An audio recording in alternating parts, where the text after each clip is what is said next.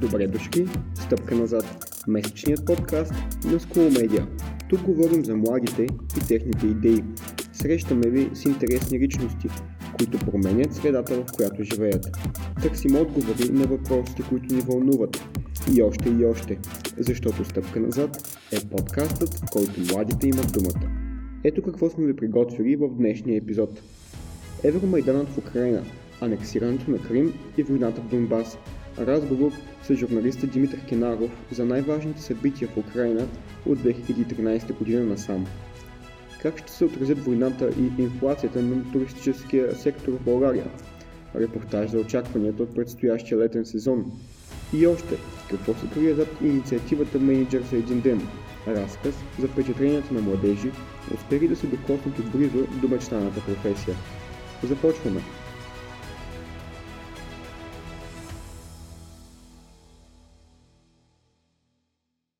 На 24 февруари 2022 г. Руската федерация започна пълномащабна инвазия в Украина. Повече от 3 месеца войната отнема човешки животи, разрушава домове и коренно преобръща представители за света, в който живеем. Тези процеси обаче започват много преди 24 февруари. Повечето от нас, младите хора, не си спомняме събитията в Украина от 2013 и 2014 година. Проевропейските протести от Евромайдана, анексирането на полуостров Крим от Русия и продължаващата вече 8 години война в региона Донбас. За да разберем повече защо се води днешната война в Украина, следва да познаваме всички тези процеси. Отговор на въпроса как се стигна до тук търси Полин Савова. Те потрясения, которые были и жертвы, это последствия этого политического кризиса. Это результат безответ, безответственной. Ноември 2013 година. Киев, Украина. Президентът Виктор Янукович е отказал да подпише споразумение за асоцииране на страната с Европейския съюз. С това негово решение Украина остава в сянката на Русия, което буди недоволството на гражданите. Те искат евроинтеграция, а не задълбочаване на връзките с Русия. Започват протестите от Евромайдана.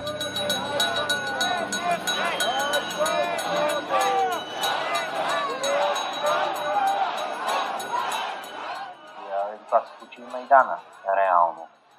Защото имаше вътрешно в, в Украина най-различни нали, има си едни проевропейски хора в Киев, примерно в Западна Украина, така нататък, които не гледаха на Русия като на партньора, по-скоро като на заплаха.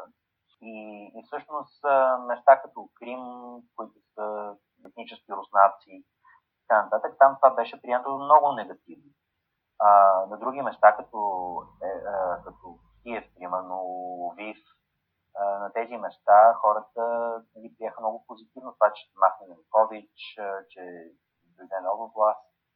А, по-различни нещата, защото след войната вече, в която започна 24 февруари, дори много рускоязични и пък хора с така, руски е, етнически происход, много от тях се обърнаха против Путин, защото самата им държава вече нали, е е нападната агресивно и влиза в много такава пълномащабна война. И тези отношения се промениха доста. Дори, но дори и сега, аз не мисля, че за която и да е държава може да говори за народ. Има просто различни интереси, има мнозинства, мълчинства. така че Мейдана, когато беше стана 2014, по-скоро беше противоречив. За развитие на вълната от проевропейски демонстрации, наречена Евромайдан, ни разказва Димитър Кенаров, журналист, който става пряк свидетел на тези събития от 2013. Заедно с него проследяваме случилото се в Украина през последните 8 години, до 24 февруари 2022 година, когато Русия започва своята пълномащабна инвазия в страната.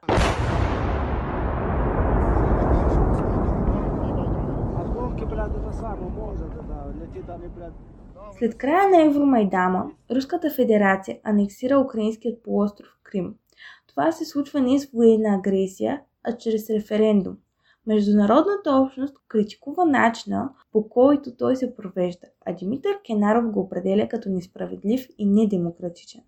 И всъщност се проведе много набързо един референдум, който не беше демократичен, защото първо, че той се проведе, така да се каже, по дулото на пушките, в такова, нито се проведе някаква кампания, и нищо, и общо взето беше а, един начин да се, а, да се получи легитимност на това, че ето изпълнява се волята на гражданите, че те искат да живеят в Русия, искат да бъдат част от Русия, не част от Украина. А, така че самия референдум беше недемократично проведен, не беше никакви правила, които демократични може да се каже, а пък това, че сега вярно е, че по-голямата част и моите впечатления са такива, когато бях в Крим, по-голямата част от местните жители, в смисъл, искаха да бъдат част от Русия и приеха това нещо позитивно. А, имаше обаче нали, украинци, татари също, а, които много негативно се отнасяха, но те бяха репресирани от а, местната власт, защото бяха имали отмисто и голяма част от активисти и така нататък бяха да избягат от, от, от Крим. По-късно, през същата 2014 година, след загубата на Кримския полуостров от източната част на Украина се отделят областите Донецк и Луганкс. Те са част от по-големия регион Донбас, който се намира близо до границата с Русия. Сепаратистите, подкрепени от Русия, обявяват Донецк и Луганкс за независими народни републики. Украина и международната общност не ги признават като такива. Вследствие от този акт започва войната в Донбас. През 2015 година в Минкс е постигнато споразумение за прекратяване на военните действия. До 2022 то е няколкократно нарушавано от всички страни. Но всъщност това беше едно агресивно захващане на, за вземане на чужда територия и конфликта беше 8 години замразен. Горе-долу, мисъл и там, мисля, че жертвите бяха над 10 000 от двете страни, но след първата или втората година, след тези така наречените мински споразумения, с които трябваше да се намери някакво решение на този проблем, конфликтът беше до голяма степен замразен и случваха се на някакви престрелки от време на време, но беше някаква такава сепаратистка част на Украина. И много хора, които, пак казвам, които са настроени проевропейски по друг начин, те избягаха там, защото просто живота там стана много сложен, чисто административно. Просто хората живееха много трудно и понеже самата част се водеше сепаратистка, не призната от европейските други институции, и хората решиха, че ако искат да живеят нормален живот, трябва да се махнат от там. Така че това се случи в Луганск и в Донецк. По, беше далеч повече агресия, отколкото Крим, но просто, просто се превърна в един от така наречените замързени конфликти, каквито имаме и в Абхазия и Южна Осетия в Грузия или пък Преднестровието в Молдова и, и той щеше да си остане такъв а, замразен конфликт, ако не беше случила сегашната война. Конфликтът в Донбас става основа за много наративи на руската пропаганда. Властите в Русия твърдят, че Украина се управлява от нацисти и че в Донбас се извършва геноцид. Тези твърдения подготвят почвата за руска инвазия през 2022. Според Димитър Кенаров, те са неоснователни и преекспонирани? Този въпрос много се преекспонира. Истина е, че има, или поне преди войната, имаше групировки, които изповядаха крайно десни идеологии, нацисти някои и така нататък, но примерно там така наречения батальон Азов. Но това бяха малки части от, и от украинската армия и малки части от украинското общество като цяло. Тоест, такъв проблем има и когато а, има нали, хора с крайно десна и ясна идеология, националистическа, така нататък, но това беше взет като предтекст от Путин, за да каже, ето, нали, цялата държава е нацистка и така нататък, което са абсолютно глупости. А, но, но да, в смисъл, той, а, пропагандата върви по такъв начин. Пропагандата никога а, или по този тип а, а, акции никога не са абсолютно базирани на някакво на нещо фалшиво. Те са базирани на някаква малко зрънце истина, което обаче се преекспонира и се създава една такава истерия, че нали, хунтата, Украина, там Киевска и така нататък. Но всъщност, да, както във всяко общество, включително и в руското, а сега до много по-голяма степен след войната, има крайно националистически идеологии. В българското общество също има такива идеологии, също има и нацисти в България, има във всяка една държава. А, хора, които изповядат крайно десни, човеко ненавистни някакви или пък идеологии. Така че просто причина, тя беше скълъпена. Лошото е, че всъщност тази война по някакъв начин засилва национализмите. Друга причина за новия конфликт, на която Русия се позовава, е разширяването на НАТО. През 2017 година Украинският парламент гласува в полза на стратегическата цел страната да се присъедини към Североатлантическия договор. През септември 2020 президентът на Украина Владимир Зеленски потвърждава тази цел. В хода на следващата една година Русия започва да струпва войски на границите с Украина. Международната общност не успява да намали напрежението между двете държави по дипломатически път. Значи ли това, че инвазията на Русия в Украина, която започва през февруари тази година, е била неизбежна? Тази война можеше да се случи на следващата година и последващата година, т.е. не беше ясно, че точно сега ще се случи. Но със сигурност в Кремъл е имало такива планове, т.е. готвили такива планове, които в определена ситуация, ако ситуацията позволява, те да нападнат Украина. Не знам дали хората очакват, че ще бъде пълномащабна война, няма да бъде нещо по-малко. Не знам дали дори самия Путин до края е планирал такова нещо, но явно е, че то се случи. Така че дали може да бъде предотвратено, това е малко what if, нали, въпросът за counter history, как му казват. Някаква такава, може ли да се случи, не може ли, ами, не знам, трудно ми е да кажа, въпросът е, че се е случил. Какъв ще бъде изходът от войната на Русия в Украина и какво отражение ще остави тя в бъдещето? Отговорът на този въпрос е неясен и трудно определим. Не знам как ще приключи цялото нещо, но може би като един друг замързен конфликт. Съмнявам се, че това, което се говори, нали, че нали, пълна победа на Русия и така нататък, ще се случи поради простата причина, че нещата са по-сложни от това. Русия е ядрена сила и това е доста опасно и трябва да се вземе предвид. Но, за съжаление, това, което мога да кажа, независимо как, как приключи войната и надявам тя да приключи възможно най-скоро, за съжаление, много украински домове бяха разрушени, много украински животи бяха отнети и тези неща трудно се възстановяват.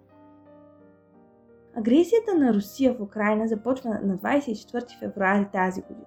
Продължава да дава човешки и материални жертви. Виждаме, че причините за това се откриват още през 2013 година Евромайдана и несъвместимостта между желанието на украинците да се присъединят към Европейския съюз и стремежа на Русия да запази влиянието в региона. Паралелно и противно на всичко това, украинският народ успява в този момент на безредие си да се сплоти повече от всякога и да вдъхне надежда на световната общност, че отново ще има мир. Нали, първата криза 2014 година, тя беше криза, започна тогава да се създава украинска идентичност, но самото събитие се прие по различни начини, противоречиви начини в различни части на украинското общество. Докато сегашната криза, много повече хората са обединени около идеята, че Русия е агресор и Русия трябва да бъде победена. Тоест, много повече хора засилиха украинските украинската идентичност, своите си настроения в това отношение. Но това, което искам да кажа е, че войната в Украина, последната, просто засили консенсуса пред Русия е агресора и повече връзки с Русия не трябва да има. Така че просто този, едно, едното беше първата криза, тя започна процеса на създаване на тези украински идентичност. Втората криза, така да се каже, завърши този процес.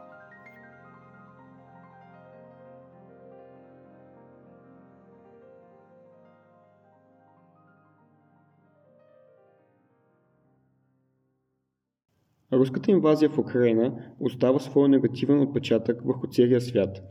В предишния епизод на Стъпка назад ви разказахме за нарастващата инфлация в последствие на войната и начина по който тя се отразява на младите хора. Днес обръщаме поглед към сектора на туризма, който тъкмо започна да се възстановява с отслабването на коронавирусната пандемия. Доколко обаче случващото се в Украина ще се отрази на предстоящия летен сезон у нас – Какви са очакванията и прогнозите на хотелиери и работещите в туристическия бранш? И какво предстои за украинските беженци, които в момента са настанени в хотели по Черноморието? Християн Клепалски разказва. Туристическият сектор се готви за стартирането на новия летен сезон. След отмяната на противоепидемичните мерки, браншът малко по малко се възстановява към нивата на работа от преди началото на пандемията. Дали обаче войната в Украина и галопиращата инфлация в световен мащаб ще възпрепятстват успешното протичане на сезон лято 22? Отгор, отговорите търсим сега. Само през миналата година страната ни са посетили малко над 3,7 милиона туристи показват данните на Министерството на туризма. Очакванията на хотелиери за предстоящия летен сезон са, че той ще бъде много натоварен.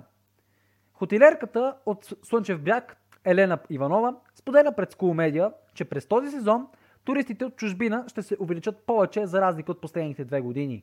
Туризма е наистина един много красив, много интересен, много динамичен отрасъл, обаче от, от една страна. От друга страна той е много чувствителен на всякакви промени които се случват около нас. Пандемията, която преживяхме в продължение на две години и 20 и 21, частично и 22, остави такъв жесток отпечатък, че това надмина и кризите, които преживяхме в предходните години. А, това обаче, което се случи с COVID, беше наистина неочаквано, никога не преживявано. Стреса беше огромен.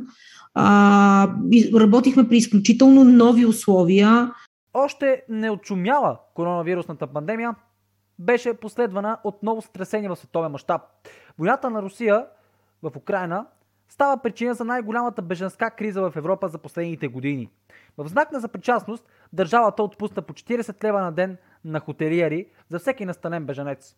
Голяма част от хората и към момента се намират в хотели по Черноморието. Бежанците в момента са много. Както знаем, програмата приключва на 31 май и хотелските бази ще бъдат освободени и ще посрещнат летните си гости, вече същинските туристи.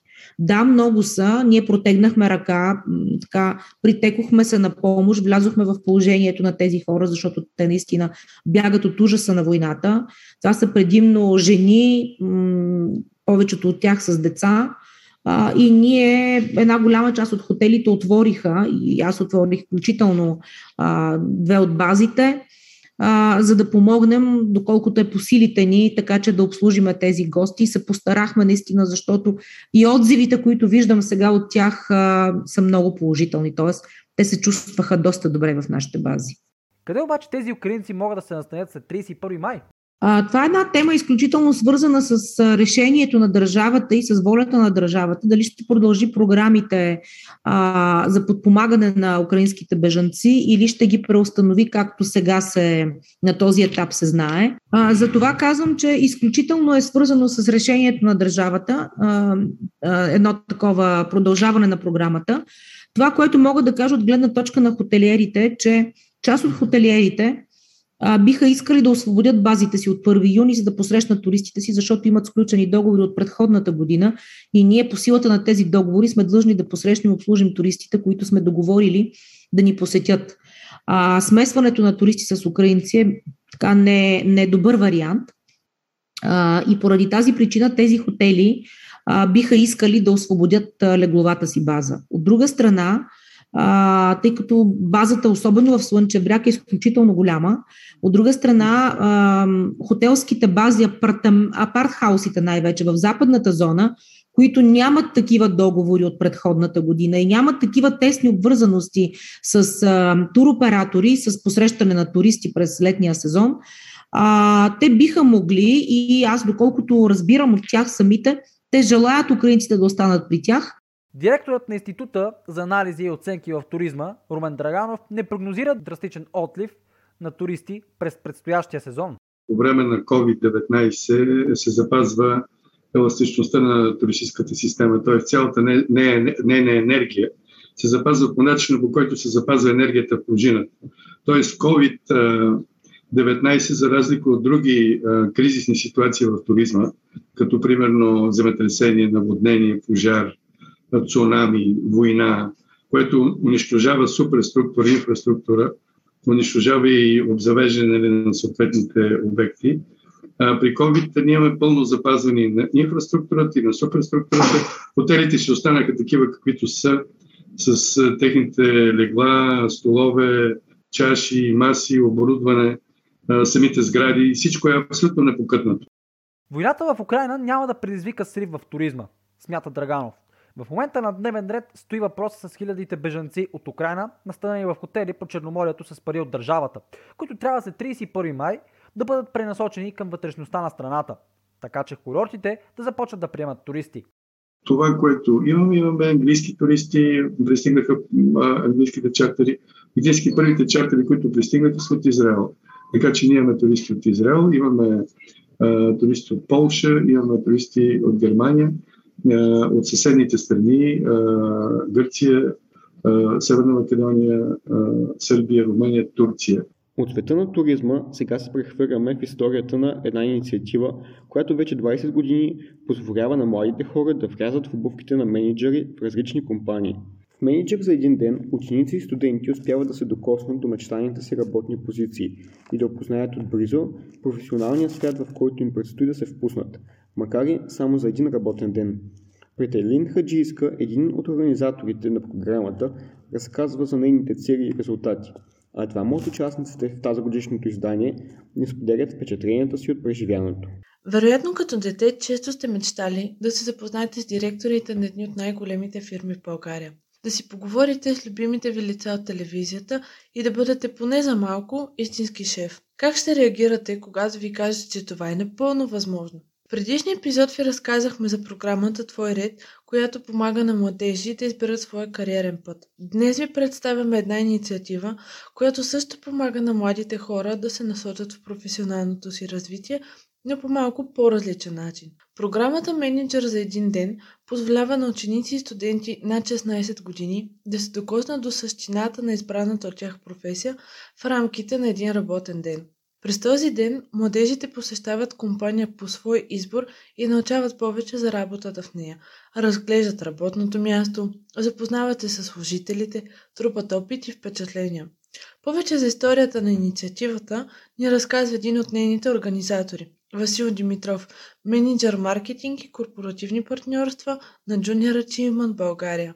Менеджер за един ден е една чудесна инициатива, младежи да посетят компания по техния избор и да разберат повече за избрана от тях професия. А... Чуждина по-често този формат е познат като Job Shadow Day. В България решихме, че менеджер за един ден ще е по-атрактивното заглавие на самата инициатива, защото ние се постарахме чрез инициативата да достигнем до избрани и водещи позиции във всяка една организация и институция. И така стартирахме преди 20 години. Цели две десетилетия инициативата е извор на възможности за поколения ученици и студенти. Колко ли младежи са преминали през нейната програма? Тези 20 издания, горе-долу и по наши изчисления, около 36 хиляди ученици, студенти и младежи са преминали през програмата и цялостно, ако трябва да обобщиме, имаме над 39 000 часа инвестирани в вдъхновение, споделяне и на знания и на умения, за да може младите а, участници да се потопят в а, реална компания, истинска компания, действаща или пък институция. И съответно чрез взаимодействие с колегите, които ги приемат като домакини, да за тази професия, да научат какъв е ритъм на Земята, как се взимат решения. Сред най-търсените позиции в тази годишното издание на менеджер за един ден са президент и вице-президент на Република България. След тях идват постове на кмет и заместник кмет на редица градове като Карлово, Перник, Видин, Сандански и Плевен.